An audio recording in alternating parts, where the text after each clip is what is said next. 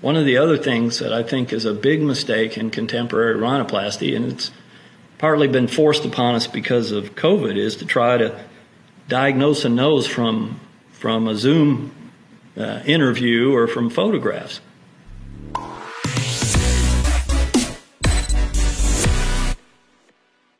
Ladies and gentlemen, welcome to this edition of the Rhinoplasty podcast with me, Dr. Cameron McIntosh. We're continuing our June series on the American legends, um, proudly brought to us by Allergan. Thank you so much for their support for this podcast.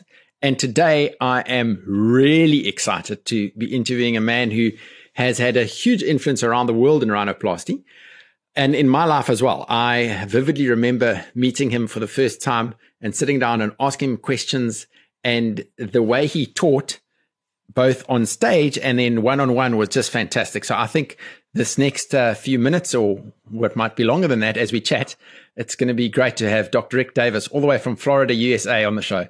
Dr. Davis, welcome very much to being on the Rhinoplasty podcast. Well, thank you, Cameron. And uh, I, I, must say that uh, I regard you as one of the titans of rhinoplasty. You're um, in the earlier years of your career, but you're um, you're accelerating the growth uh, for you personally, but also for all the rest of us with the uh, the way you've taken command of the internet and telemedicine learning for this specialty. So I congratulate you on amazing amount of uh, hard work. I know it's taken a lot of your personal time to do what you've done, but the World Rhinoplasty Day and gatherings such as this and many others like it uh, have been wonderful. So uh, hats off. I'm proud of you and uh, I'm sure you will continue this trend. Oh, thank you. It's it's actually so interesting for me how many people around the world are listening to this podcast. Um, um, we we we have it on four podcast platforms, but it also goes out on YouTube, and we've already cracked over five thousand views on YouTube. So people are hungry to learn and the nice way about doing this is we can actually have a proper one-on-one and chat through things. So, yeah. So maybe for the listeners who, who there might be some who are not familiar with you, tell us a little bit about how you ended up where you are now. Well, where I am now is um, laboring under COVID, trying to, to make the best of a difficult situation. But uh, my career um, uh, started as many facial plastic surgeons. I was an ENT resident. I knew very early on, even before I matched in otolaryngology, that I wanted to do facial aesthetic work. And I spoke to um, plastic surgeons uh, as a medical student and to otolaryngologists and tried to weigh the balance and the and the pros and cons of, of the two different paths. At the time I went through, plastic surgery was a five year general surgery uh, residency where you did a lot of non-plastic things, you know, taking out gallbladders and colons and the like, followed by a two-year residency in uh, strictly plastic, but it was spread very diffuse. It included burns and and hand surgery and things that I had no interest in. Otolaryngology was uh, one year surgical internship, four years of concentrated effort in the head and neck, which is where I wanted to to uh, devote my time. And then I ultimately um, undertook a fellowship in um, Oregon with Ted Cook back in the early 90s. And uh, I think that served me well for doing what I do now, which is purely nasal surgery.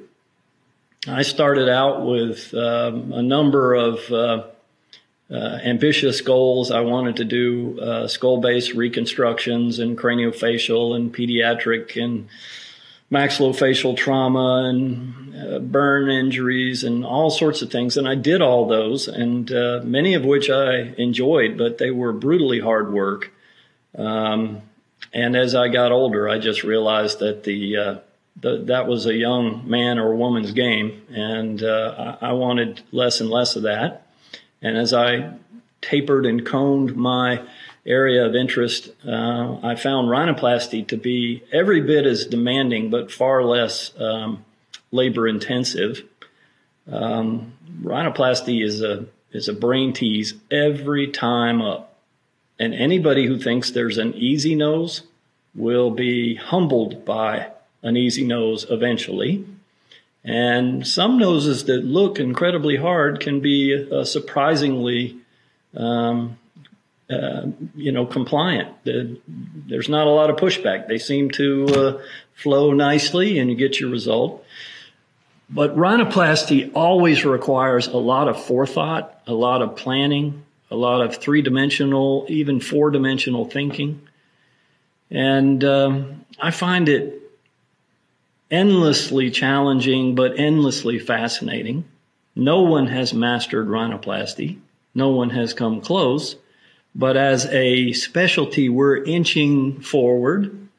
And uh, I've seen enormous progress in the in the predictability and control of outcomes in the 30 or so years since I saw my first nose. In fact, my very first operation was a medial maxillectomy in 1988 as a junior resident. And uh, we did a Weber Ferguson incision, split the lip, went around and filleted everything open, took a plum size uh, inverting papilloma out of the airway, sutured it all back up, and the next day my patient looked like we'd never done a thing, only he was tumor free and could breathe well. And I caught the bug.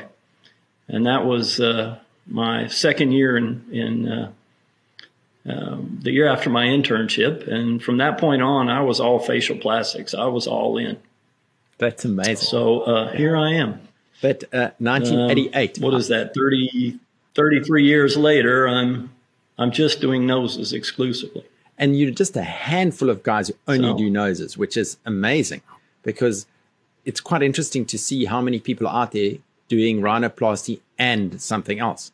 Whereas th- this is the thing that's so interesting about, um, for example, Spencer and yourself and um, and Dean, how you guys are so focused on only doing noses. Well, you know. Uh, it's both a blessing and a curse to only do noses. Um, it really helps accelerate your understanding of rhinoplasty if you can immerse yourself in it. It's like learning a new language. If you uh, if you want to learn French, move to Paris and immerse yourself, and it will happen faster. If you stay at home and you do you know instructional tapes, uh, it's going to take a long time.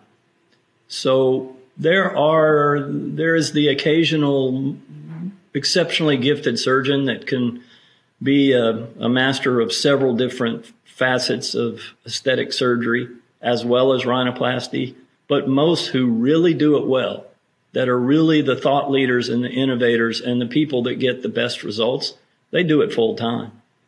Whether that's a Wolfgang Gubisch or a, you know, a Dean Toriumi or a Enrico Robotti or whatever, they're, they're pretty much immersed in it and focused entirely on that. And I think that is a huge advantage if you truly want to want to develop some degree of mastery. I won't say if you want to master it because that's impossible, but if you want to become become a seasoned and consistent rhinoplasty surgeon with some measure of mastery, unless you have almost superhuman talent, you really have to devote yourself to that operation.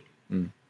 So, in my opinion, so before we get you, uh, that's worth. One of the things we're going to chat about is misconceptions in rhinoplasty. But I'm reminded by a conversation you and I had, and we were talking about the alar rim grafts, the articulated alar rim grafts, and I was trying to explain how hard it is for me to get the suture in, and you said to me, "Cameron, are you operating with your left hand?"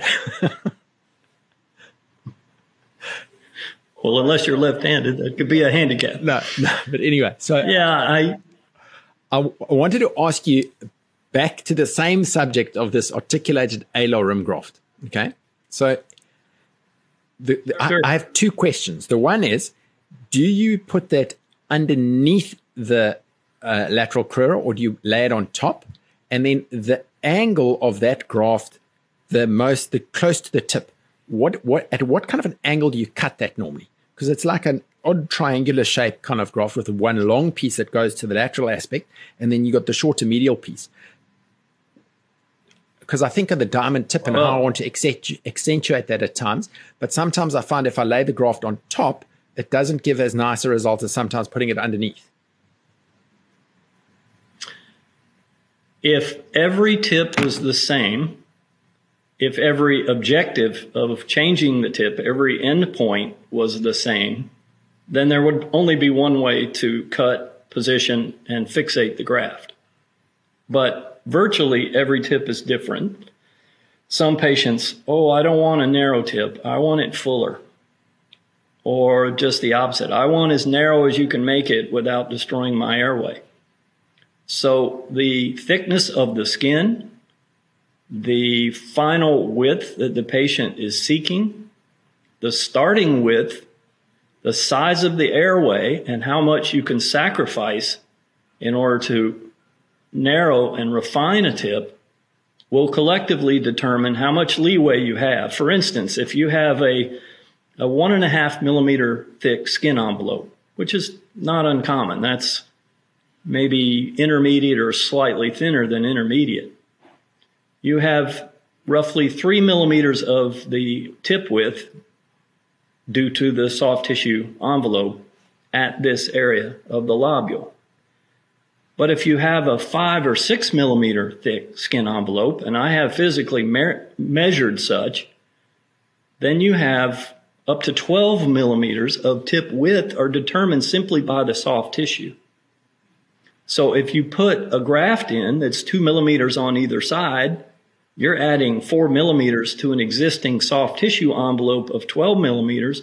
And even if you cut out the tip cartilage and sew it to a strut or to a septal extension graft, you're going to have a tip lobule that's 12 millimeters wide. So in those cases, I would recess the rim graft, not bring it all the way out. I would tend to leave the septal extension graft, which is my mainstay for central tip support. I would tend to leave it almost naked so that that skin can redrape and coact more tightly. And I would often even debulk the undersurface of the flap by excising the SMAS. You can do that bluntly. You don't have to do it sharply. And when you do it bluntly, you can carefully peel it away from the subdermal fat without injuring the vascularity. And I've been doing this for many years and people say, oh, it's dangerous you shouldn't defat the skin, but I'm not defatting, I'm demusculing, muscling the skin flap. And, you know, people that used to back in the day, they would cross hatch the dermis from the undersurface in a checkerboard pattern. That's horribly harmful to the dermis. It cuts through all the, the, uh, vascularity, most of which is in the subdermal fat, not in the dermis, but you're cutting through both. And so what do you get? A lot of fibrosis, a lot of hardening. In a thin skin envelope, it will look horrible. In a thick skin envelope, it'll just create a lot of bleeding and dead space and fibrosis, and you may make it thicker than it was at the beginning.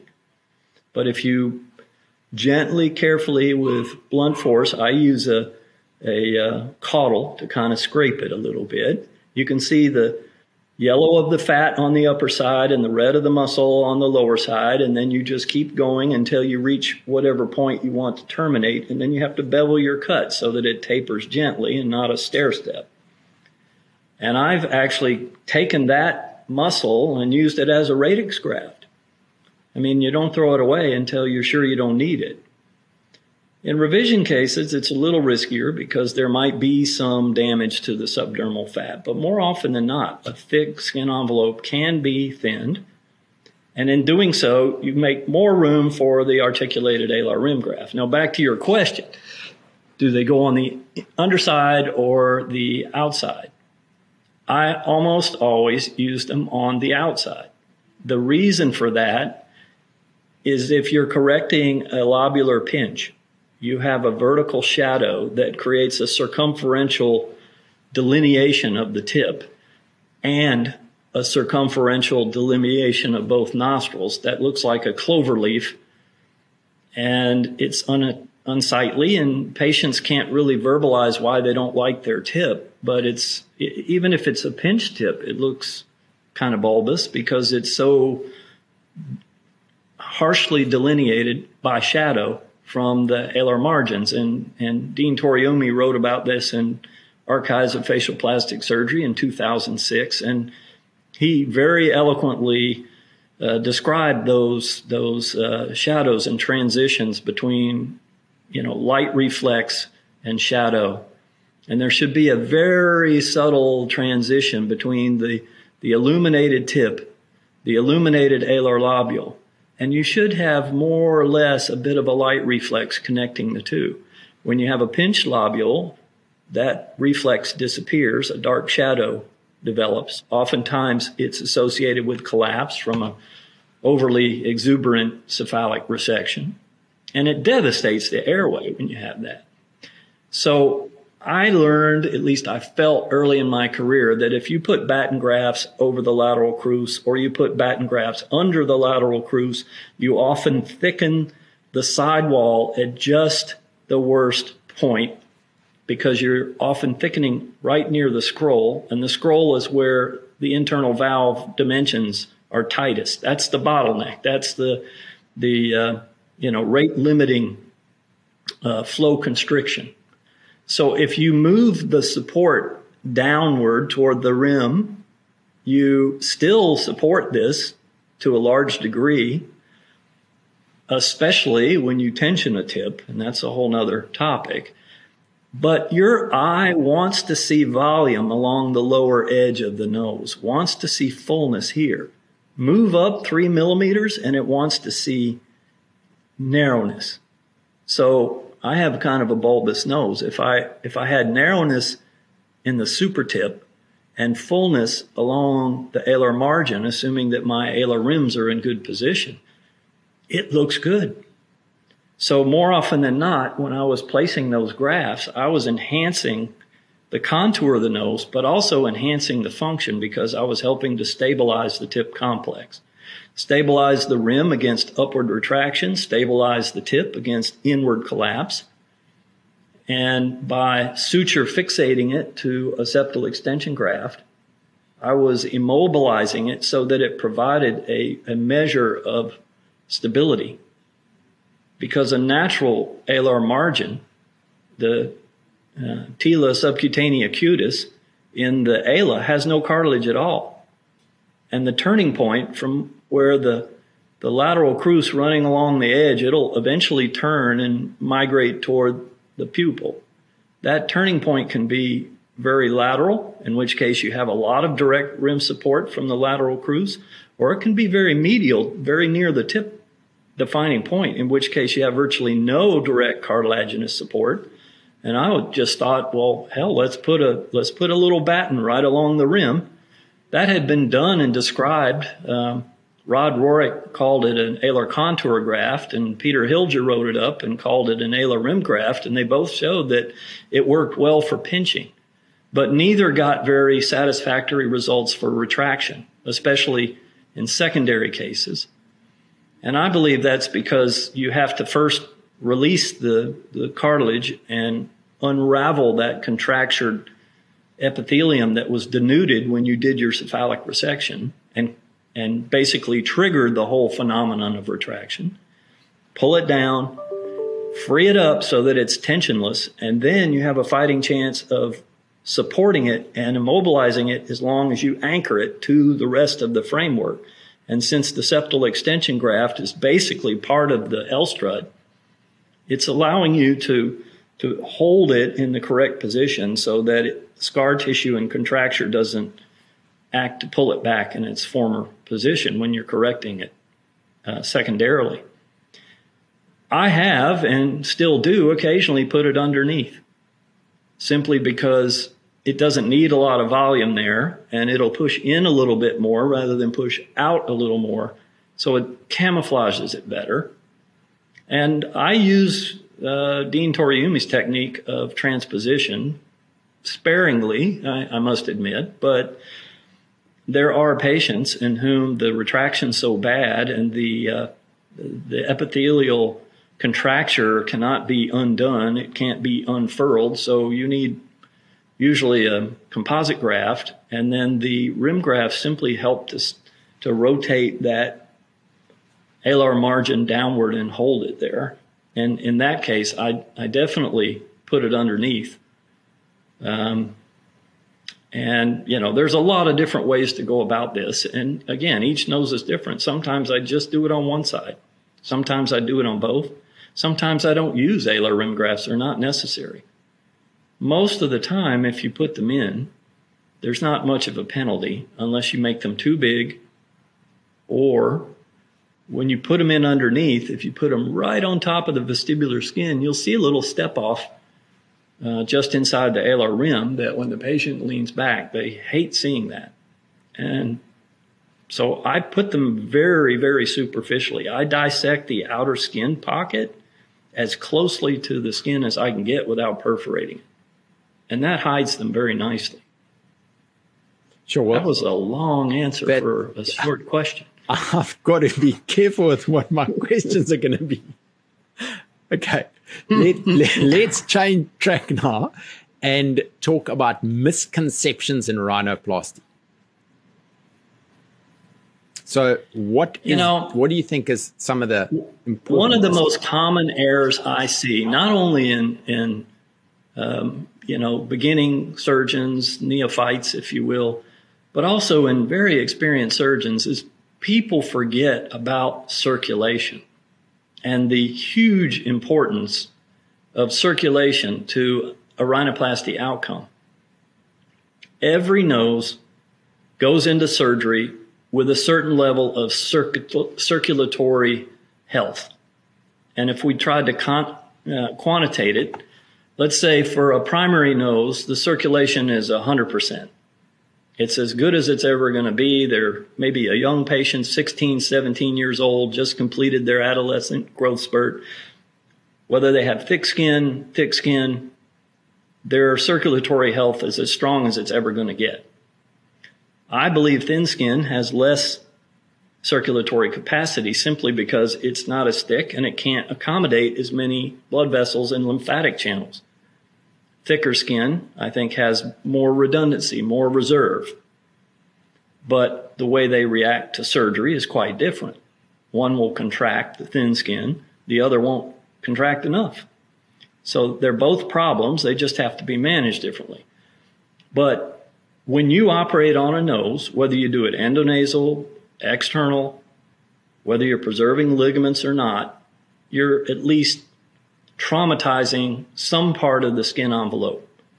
Whether you raise your flaps in a supercon, uh, perichondrial plane or a subperichondrial plane, there's damage to the circulation. I've always felt that a subperichondrial flap, even in thick skin, was worthwhile because I'm keeping everything en bloc and I'm minimizing the penetration and the injury to the skin flap but I still get some injury, and so does anyone else who elevates a skin flap. That vascularity will partially regenerate, but studies have shown it never comes back 100%.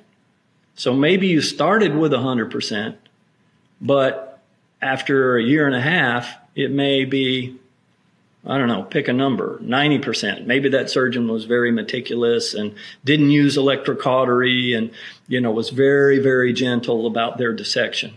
Followed the dissection planes beautifully, minimizing with good soft tissue technique any tissue trauma. It's still not going to be 100% ever. But let's say that same surgeon, as meticulous as they were, made some bad aesthetic judgments, took too much of the hump down. Um, you know, maybe didn't resect the cephalic margins equally or took too much of the cephalic margin away. And so the patient was left with a bad cosmetic and or functional outcome and they need now a second surgery. Well, now the surgeon tasked with fixing that nose has a diminished circulatory capacity. And yet that surgeon will also almost assuredly use some type of graft tissue to augment the skeletal frame, to get the height of the dorsum back, to get the tip stabilized and symmetric. And when you put grafts in there, where do they receive their rescue? Where does the vascular support come from? It comes from the very tissue that your predecessor damaged on the first surgery the outer skin envelope and the inner skin lining. Maybe the second surgery is also unsuccessful. I have patients all the time. They go back to their primary surgeon who took too much tissue, and on the second surgery, he goes and takes more tissue. So all it does is exacerbate the in- initial problem. Maybe three, four, five surgeries elapse before they end up on my doorstep. I know that I now have a nose that is disabled. It is compromised. It won't handle as much normal surgical intervention or trauma. And yet, typically these noses are foreshortened. They've, they've been made too short. They're not projected well enough. Their airway is collapsing and it looks bad as well. So they need an expansion rhinoplasty, an augmentation rhinoplasty where you need to elongate the nose, elevate the dorsum, widen the airway. And that's going to require, again, structural augmentation with something. I prefer autologous tissue, but people forget that the more you stretch, the more you pull, the more you pack stuff in there, the more you compromise a circulatory apparatus that's already impaired. You're just adding more stress to a system that can't handle much stress. How you care for that nose afterward might alleviate some of that stress or it might exacerbate some of that stress. I'm very, very um, militant about using ice. I ask my patients to put crushed ice right here 23 hours a day for the first week after surgery. Cold therapy has been shown to increase tissue tolerance to ischemia.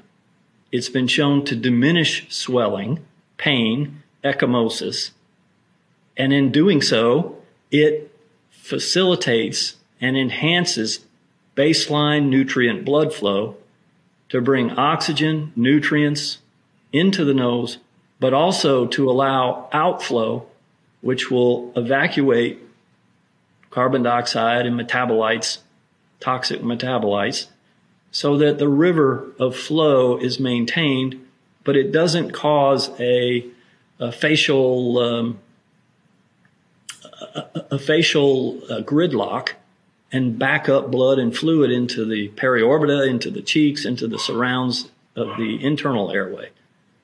So you're doing a lot of good if you can spare the circulation at the get go, if you can be gentle on the tissue as you dissect, if you can avoid dissecting areas that don't need to be dissected and exposed. But by the same token, in secondary rhinoplasty, you really need to get wide field exposure in a lot of these noses. And I think doing that en bloc, elevating the, the tissue from the perichondrium up, gives you a better chance to preserve and conserve what circulatory health you, your, your patients start off with. And I think people need to be a lot smarter about circulation. You know, Dean Toriumi has, has really made that a focus. So he's using hyperbaric treatments. He's using stem cells via fat. He's using, uh, you know, a lot of different mechanisms to try to augment the circulatory health of noses and prevent infection because when you have circulatory gridlock, your immune system doesn't function very well. So it's a double jeopardy. You lose your grafts, you lose your immune surveillance, you um, you stimulate a lot of swelling, which in turn puts even more pressure on the circulatory apparatus. And when you're dealing with noses that need to be enlarged and that have a large graft burden, you can't afford those things. So I would say it's not really a misconception. It's kind of an oversight that people need to be mindful of circulatory capacity and make their surgical judgments accordingly. You need to examine the skin, capillary refill, and the appearance of the skin. Is there vascular congestion? Is the skin all red and purple? Are there, you know, lots of telangiectasias? Does the refill, is it brisk or is it take forever? Is there mobility of the skin? Is there a glide plane? Is there um, a lot of fibrosis and fixation and adhesions of the skin envelope? That's all bad stuff. So, you know, one of the other things that I think is a big mistake in contemporary rhinoplasty, and it's partly been forced upon us because of COVID, is to try to diagnose a nose from from a Zoom uh, interview or from photographs. I find that to be very, very um, precarious and and uh, risky. It's you know, if you have an overseas practice and people are coming from far, far away, sure, I'll look at some pictures. I'll say, okay, here's my initial thoughts about your cosmetic stuff, but I can't make, I can't really render any thoughts about how much surgery your nose can tolerate, how, um, what your prognosis is, what your uh, surgical needs will be as far as graft tissue, what grafts are available, what your airway looks like. So I can't tell you much about the operation itself, your prognosis, or, or even the cost of surgery. You have to come and let me look and feel and touch and snoop around inside your nose, and then I can get back to you with some informed decisions. And so, if um, somebody says that, I see a lot of. Sorry, do, my question there. So, there's a lot of this kind of um, consulting virtually, etc. In your case, then, so somebody has to actually come down, fly in to come and see you and then a decision is made about surgery. Correct. Yeah. That's right. And that can be painful if you are coming from a very, very long way. But you know, when you've had four or five fail, failed surgeries, you can ill afford having a fifth or sixth failed surgery. You're running out of do overs. The tissue will eventually become completely intolerant of more surgery. So if you really want to get your nose fixed, you got to stop you know, um, allowing surgeons who don't have the appropriate expertise to attempt the fix. And any surgeon that books surgery sight unseen, in my opinion, is is rolling the dice with your face. I don't I don't think that is the kind of um, kind of a, a surgical assessment that we want to foster in our practices.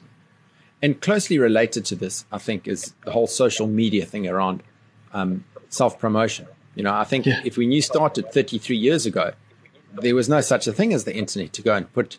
I love Rod's, one of his sayings was, Hey, Cameron, you know, everyone's world famous on their own website. I was like, I love it. It's very true. yeah. Very, very famous in some cases to, to the extent that they seem to have invented rhinoplasty, you know? It's like, wow. I, I see, I see two problems one is I see doctors gaming the system. I think that is sadly becoming increasingly common where they're, you know, I, when, when a young surgeon who's only been in practice six months has 400 and some five star reviews, I'm like, how did you get 400 and some patients in six months of practice? Number one doing that many surgeries in that period of time is virtually impossible. So I question whether these are authentic patients. And any doc that has consistently 5.0 stars probably is not providing an accurate assessment of their, you know, those reviews I think may be rigged a little bit. Um, I would hope that doctors would never do this, but I suspect it's being done competition is tight. The economy is suffering because of the pandemic, and there are huge economic pressures on all of us. And so there's a temptation there to make themselves look like they're uh, a, a, better uh, specialist than they might actually be. So I, I fear that, and I would, if it were up to me, if I were king of the world, I would outlaw medical advertising immediately. I think it has become a cesspool. It has created all sorts of problems, both for the patient and the doctor, that back before advertising was allowed, those things never happened. Now, you know, it's not to say that the internet can't be a source of good information, but there's a lot of of um, smoke screens that you have to filter through. And for most patients, it's very hard for them to figure out who's legit and who isn't. They suspect that not everybody is, but they don't know how to differentiate. And frankly, I'm not sure there is a way. The other side of the coin is the patient who can mercilessly, uh, without any valid um, uh, truth to their reviews, can just decide to beat on a, on a particular physician because of reasons that are meaningless and trivial. I've had patients savage me for not operating on them. And I didn't think their, their objectives were at all realistic. Uh, I've had patients who have come in just after having a stroke who are on blood thinners or who are uh, quadriplegic in wheelchairs, insisting that I do rib grafts on them. And I'm like, no, you're just not a suitable candidate for a procedure like this. If I did a rib graft and your diaphragm is paralyzed and you can't take a deep breath, how are you going to cough if you get a wound infection? What happens if you get a pneumothorax? You're going to end up in the hospital on a ventilator and it's going to get ugly. And that's pre COVID. And that patient stalked me for nine months trying to persuade me to change my mind. And they would walk into my office unannounced and throw a, a hissy fit. And, um, you know, I'm like, look, I would love to help you, but medically it would be irresponsible of me. I don't care if I die. Well, I do. And I've also had patients that were just totally unrealistic. You know, my husband will crawl back to me on his hands and knees if you just make my nose look prettier. I'm like, mm, I don't think so. And your nose looks normal. Maybe there's another reason why your husband isn't coming back to you. And it's probably not your nose. And, you know, all that, that's just a recipe for disaster. But I told that patient, look, I don't have the surgical skills that are needed to do what you want to have happen. And I'm sorry, but I cannot help you. And then this person turned around and said just horrible things about me on the internet over and over and over.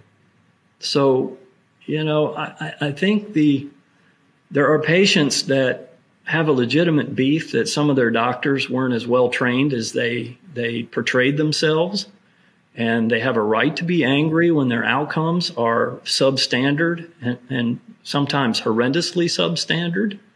And I think as a as a discipline, it would be nice if we could police ourselves a little better. But also the the in most countries, the patients can say pretty much whatever they want, truthful or not. And it's very hard to do much about that. And even if you can get through to Google or get through to Yelp or get through to one of these places and get that review taken down, they just get a, another Gmail account and, and savage you even harder the next day. We really have no protections as a, as a specialty. And one of the things I would like to see and, and, and one of the beautiful outcomes and um, consequences of the World Rhinoplasty Day was that people from all surgical walks of life came together in one tent to uh, celebrate rhinoplasty and to, to push the envelope forward.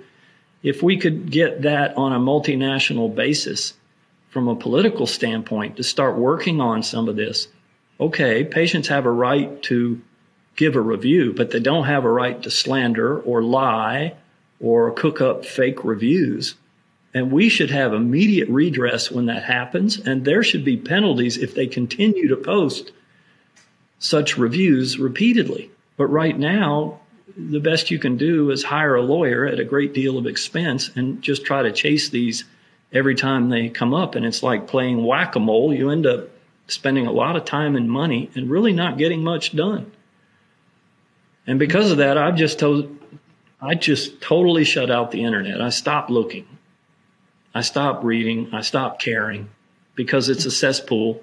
And it, it, if that's the ground rules on which it operates, it's going to get worse.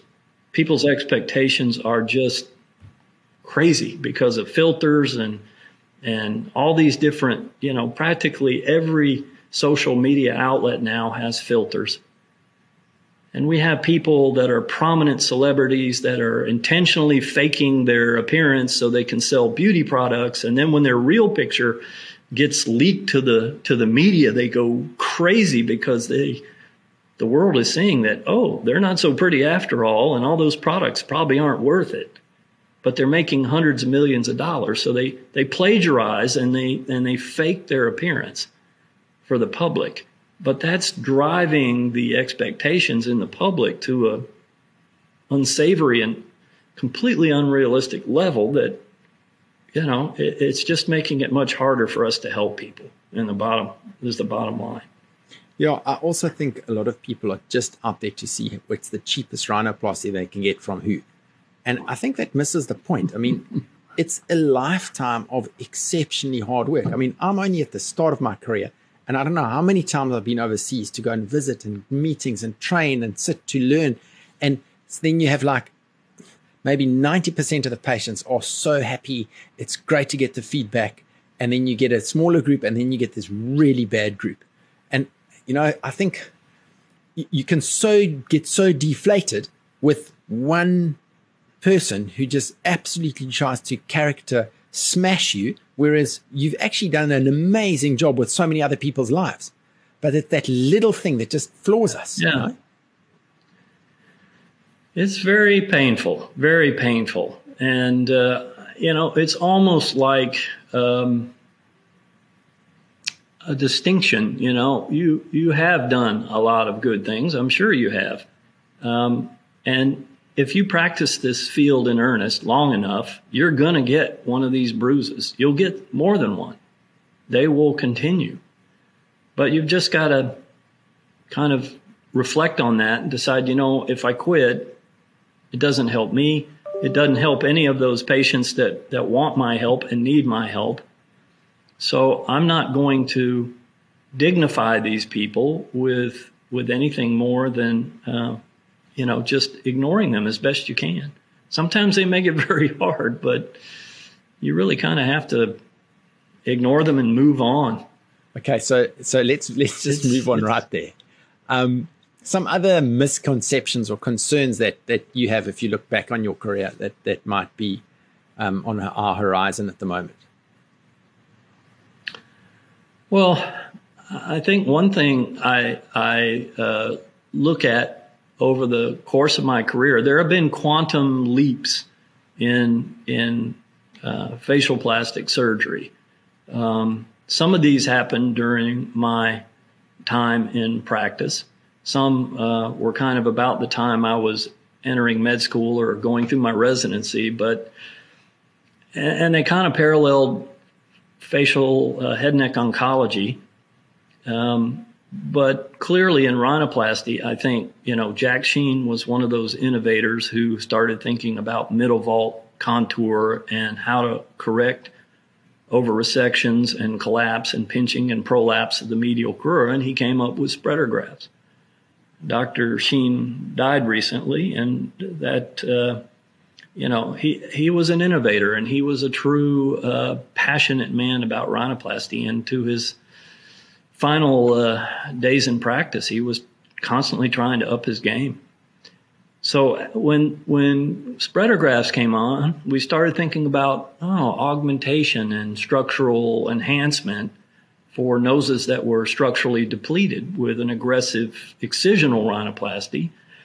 And that gave rise to the strut graft, ultimately to the septal extension graft. And I, I personally think the septal extension graft is the greatest thing since sliced bread. It's not perfect. It has limitations. And there's a lot of different nuances as to when it should be done this way or that way or some other way but it is a, a real advantage to have a hidden load bearing structural support wall hidden in your columella because your tip and middle vault can be anchored to that. And it's just, it creates an extension of the L strut that gives the nose a bigger, stronger, more useful backbone than it did before. The um, so the advent of the septal extension graft then came along another big um, step quantum leap was our bone work I started using power tools back in the early 2000s, and I published on that at some point in there. I was using saws to take humps down, and everyone thought I was, you know, bat dung crazy. Um, and sometimes I did too. I'm like, well, why don't I just tap on it with a with a chisel like everybody else? But the control and the glassy, smooth tabletop contour that you got just made it phenomenal. So I used that up until a few years ago when the piezotome came to be.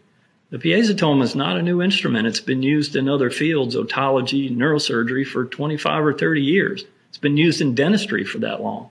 But no one had adapted it to rhinoplasty until Olivier Gerbault in Paris decided that he was going to push the issue. And he, you know, got uh, Acteon to create these uh, new products, and I have no financial, you know, attachments to them. But the piezotome is a wonderful tool, and we're now thinking about bone work in an entirely different light. We're we're doing osteoplasties. We're using precise, controlled cuts. We're not splitting bone like we're hitting splitting firewood with a sledge and a wedge we're cutting it like we have a very sharp saw that'll make a precise cut with very little bone loss. And we can do so much more with that control. Now the the exposure because it's a heat generating instrument is is an issue, but lately I've been doing it percutaneously and just flooding the field with ice water right at my little incision. So I use a transverse from the outside and then I do my laterals through small pockets. I will try if I don't have to do much uh, dorsal work to create symmetry to just leave the skin attached to the outer dorsum, the upper dorsum. And I haven't had any problems with scars because I've been flooding it with ice water. Um, the next big kind of leap, which is actually a, a nostalgic leap because preservation dorsal hump uh, reductions started back in the early 1900s, and then it kind of got fallen out of popularity.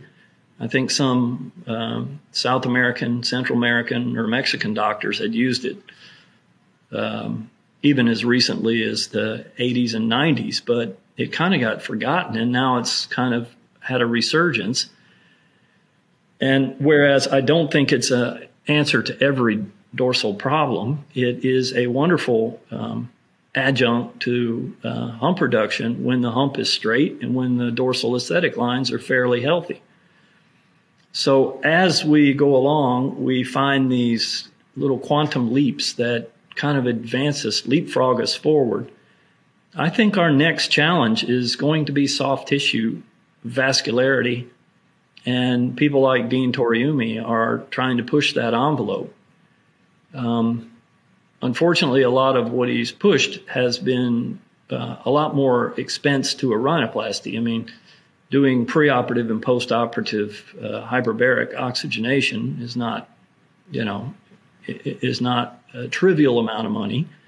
Um, extra surgeries to harvest and inject fat beforehand and then afterward um, that's going to um, limit the utility of that across the socioeconomic spectrum to people with a lot of resources and you know more power to them but for those who don't we need to find other ways to, to help them. Um, and I, I think there might be a few things on the horizon but that remains to be seen but the, the control issues that we have with soft tissue, is it going to thicken? Should I compensate by lowering the super tip a little bit? Or is it going to, is it going to shrink? Do I need to uh, compensate for a skin envelope that might thin out over time? Add some soft tissue layers to thicken it? And how do I know which way it's going to go? Because it's not always consistent. Thin skin doesn't always thin further and thick skin doesn't always thicken and and and form you know uh, fibrosis. And so there's got to be a way to uh, to inhibit those things. There's some things some work being done at Stanford with uh, inhibitors that prevent scars from becoming hypertrophic, and those may be things that we can use to keep our skin flaps from from thickening, especially if we debulk the SMAS muscle from the undersurface. Uh, sky's the limit, and I think technology will bear fruit over time.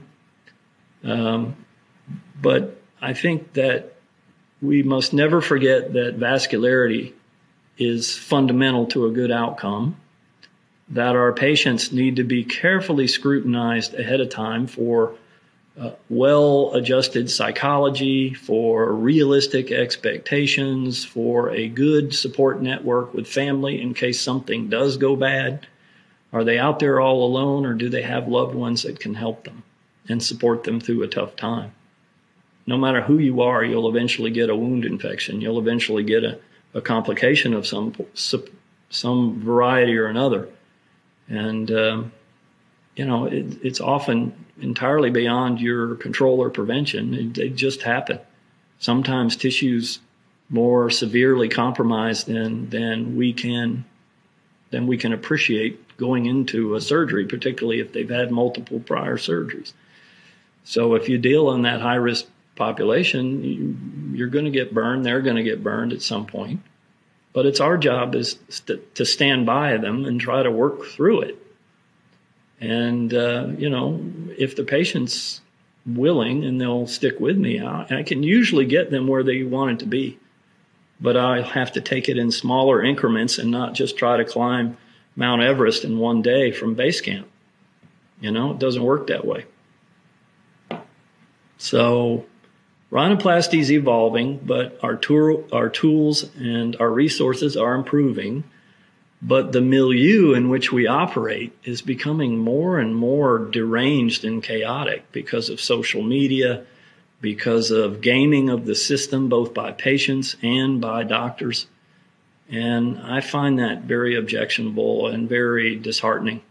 I have not a clue what to do about it other than to try to get all the rhinoplasty societies to band together and try to develop a unified political voice to try to present this to state houses in various countries around the world and say, hey, look, you know, you guys are throwing the baby out with the bathwater. You may want everybody to have uh, freedom of speech and the right to uh, critique their doctor. That's fine, but giving them the right to to commit illegal uh, libel and slander and and uh, to not have any sanctions against those who do is walking down a perilous path. Uh, I don't see that ending well. Um, and the, the, the infrastructure in most countries bows to the powerful like Google and others to uh, to just kind of uh, let them run roughshod over us. And it's not just in healthcare; it happens in other sectors. But we are particularly victimized because of the Healthcare Information Portability and Accountability Act, and then the European Privacy Act is even more uh, rigorous and more uh, punitive, from what I understand. It's unfortunate. This uh, I'm kind of almost like stunned after 53 minutes of sitting and listening. Um, so I want to ask you this last question because I mean, Rick, it's been great. Every little pearl is something that I take to heart here. Uh, I mean, the septal extension graft and the alar rim grafts are probably the two grafts that have changed my practice the most. What do you love the most about rhinoplasty? I love being able to take a, a sweet, outgoing, friendly patient, typically female, often between 16 and 35 years of age, who has always felt self conscious about their appearance and always been kind of socially inhibited, who um, really has a lot to offer the world, and then suddenly, by just tweaking the shape of their nose, seeing somebody blossom, become vibrant and vivacious and outgoing and and healthier you know, sleeping at night and exercising with full vigor because they can get rest and no more of the sinus headaches and the, and the nasal gridlock when during allergy season. It's it's incredibly gratifying to see how much we can impact the day to day living of people with nasal dysfunction and misshapen noses.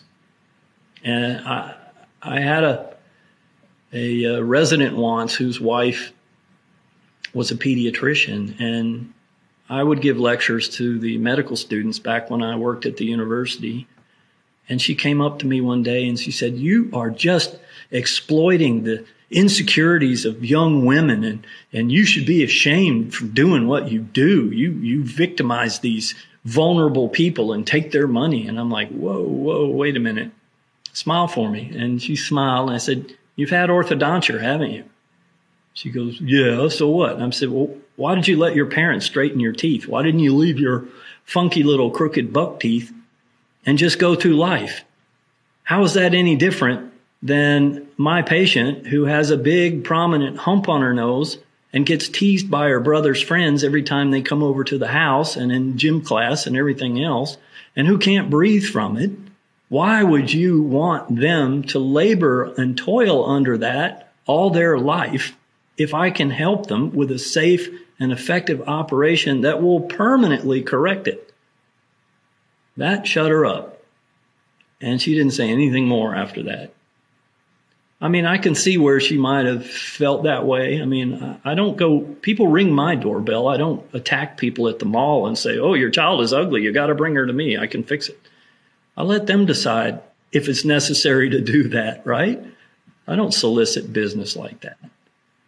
But I also know that what you can do for some of these people, I get wedding announcements and birth announcements in the mail from patients I treated 15 and 20 years ago.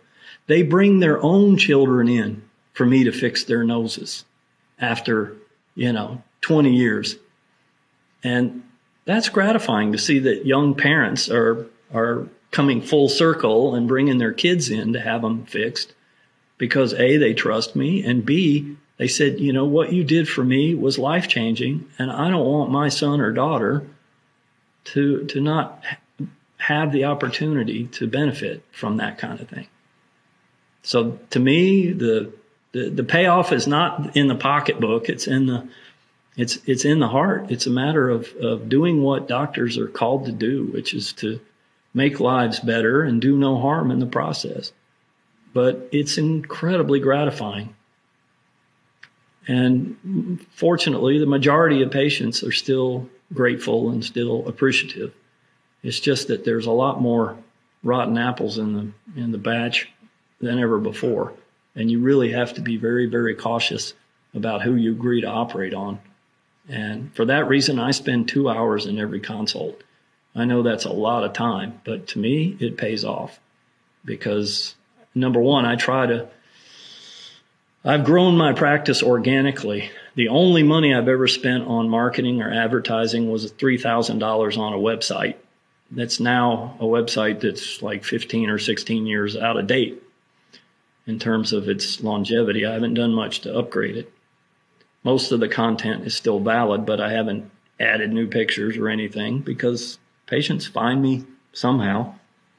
Yeah, but I mean, Rick, you've been in the game for I so find long. that when when a patient refers a friend or a family member or a colleague, they're generally much better quality of patients that people that you know Google Ads drags in off the internet.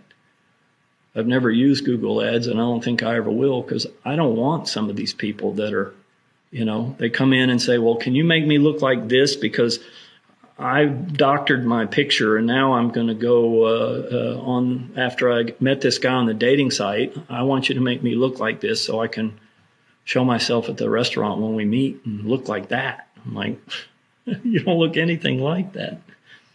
And fixing your nose probably isn't going to help you uh, keep that guy from walking out of the restaurant. So, you know, try to try to be honest next time on the dating site. You'll probably get better results.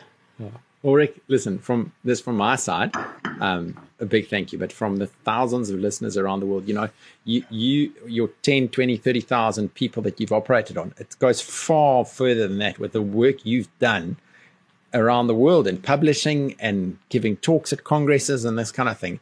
And um, for those of you listening, I mean, we've just looked through a little keyhole of what uh, Dr. Davis does in Florida. I, would encourage you look up the, the, all the many publications he's done. Try and get to listen to his talks. Um, yeah, he he he knows what he's doing, and the nicest thing is he's honest. Eh? He's not going to beat around the bush. So, yeah. Uh, again, from my side, a, th- a thank you for today. Thank you for taking your Sunday afternoon off. Um, thanks to Elegant again for helping us. And if anyone has any questions, yes, please send me an email, reach out on, I have some social media channels as well.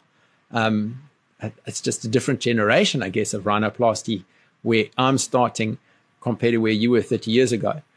But it's, um, yeah, there's a lot to think about with what you've shared today.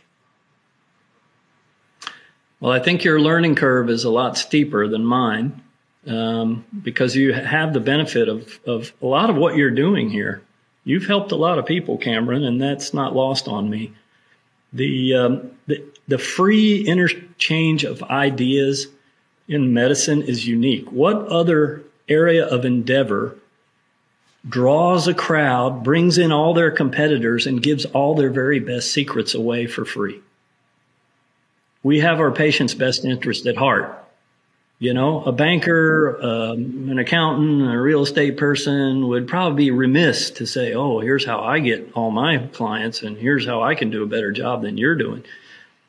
Industry tends to be very tight lipped. I mean, look at the pharmaceutical industry and how they, you know, safe, safeguard their proprietary information. We don't. And I'm proud of that. I think that's a marvelous thing. And we have a lot of pure teachers doing this. I have been relatively silent through the whole pandemic. I've had personal issues with uh, family illnesses and oh, another uh, a number of other things that I won't uh, uh, or don't care to get into. But it's been a rough ride for me, and so I haven't had a lot of time to do a lot of um, uh, lectures online and the like. I, I look forward to the day we can all meet face to face I still think that's the best way to to disseminate information. And I think, at least in some countries, the uh, vaccinations are going to make that possible in the in the near future. So I look forward to uh, rubbing shoulders with you and crossing paths again in person. And uh, I think our time will come again when all of that active learning uh, happens in person. And uh, but until then, you've done a marvelous job of filling the uh, gap here. And I, I, again, I commend you. I think you've just done a wonderful thing. You're a teacher at heart, and uh, that all comes back to you. You know, it does. You learn a lot in the process, but it comes back to you with good karma. So. Thank you very much. You're, you're racking up a pretty good well, I, karma bank account, as it were. I do hope that um, the practice picks up again in Florida. So, ladies and gents, um, we'll hear you all again next. It's week. picking up. It's just that I have a lot of other distractions that are that are making it hard to do things right now. But we're we're hanging in there. I've actually been fairly busy in the OR. I just I just have other uh, issues. You know, I lost my mother not too long ago. I've got a 90 some year old dad that I'm trying to um, get out of a nursing home because it's since COVID, it's been almost a horrible place to have a senior. And I'm trying to prepare my house for, you know, handicapped accessibility and everything to get him back in here. So I got lots of little pokers in the fire that have distracted me, but um, the the world keeps turning and we'll prevail. It's uh, it's been a crazy time, but you know, hopefully we'll learn from it and uh, come out wiser and stronger at the other end. I always like the saying. It's so I suspect you're past your bedtime now. You probably have to get on an airplane in the morning and fly somewhere to do I've got cave, six so. more weeks of getting Am on an right? airplane, and then I've got my own operating center. So can't wait for Yay. that. Can't wait. well, okay. Well, yeah, guys, we'll listen to you all again next week. Cloud. Thank you again for, for listening and uh, thanks for being on the podcast.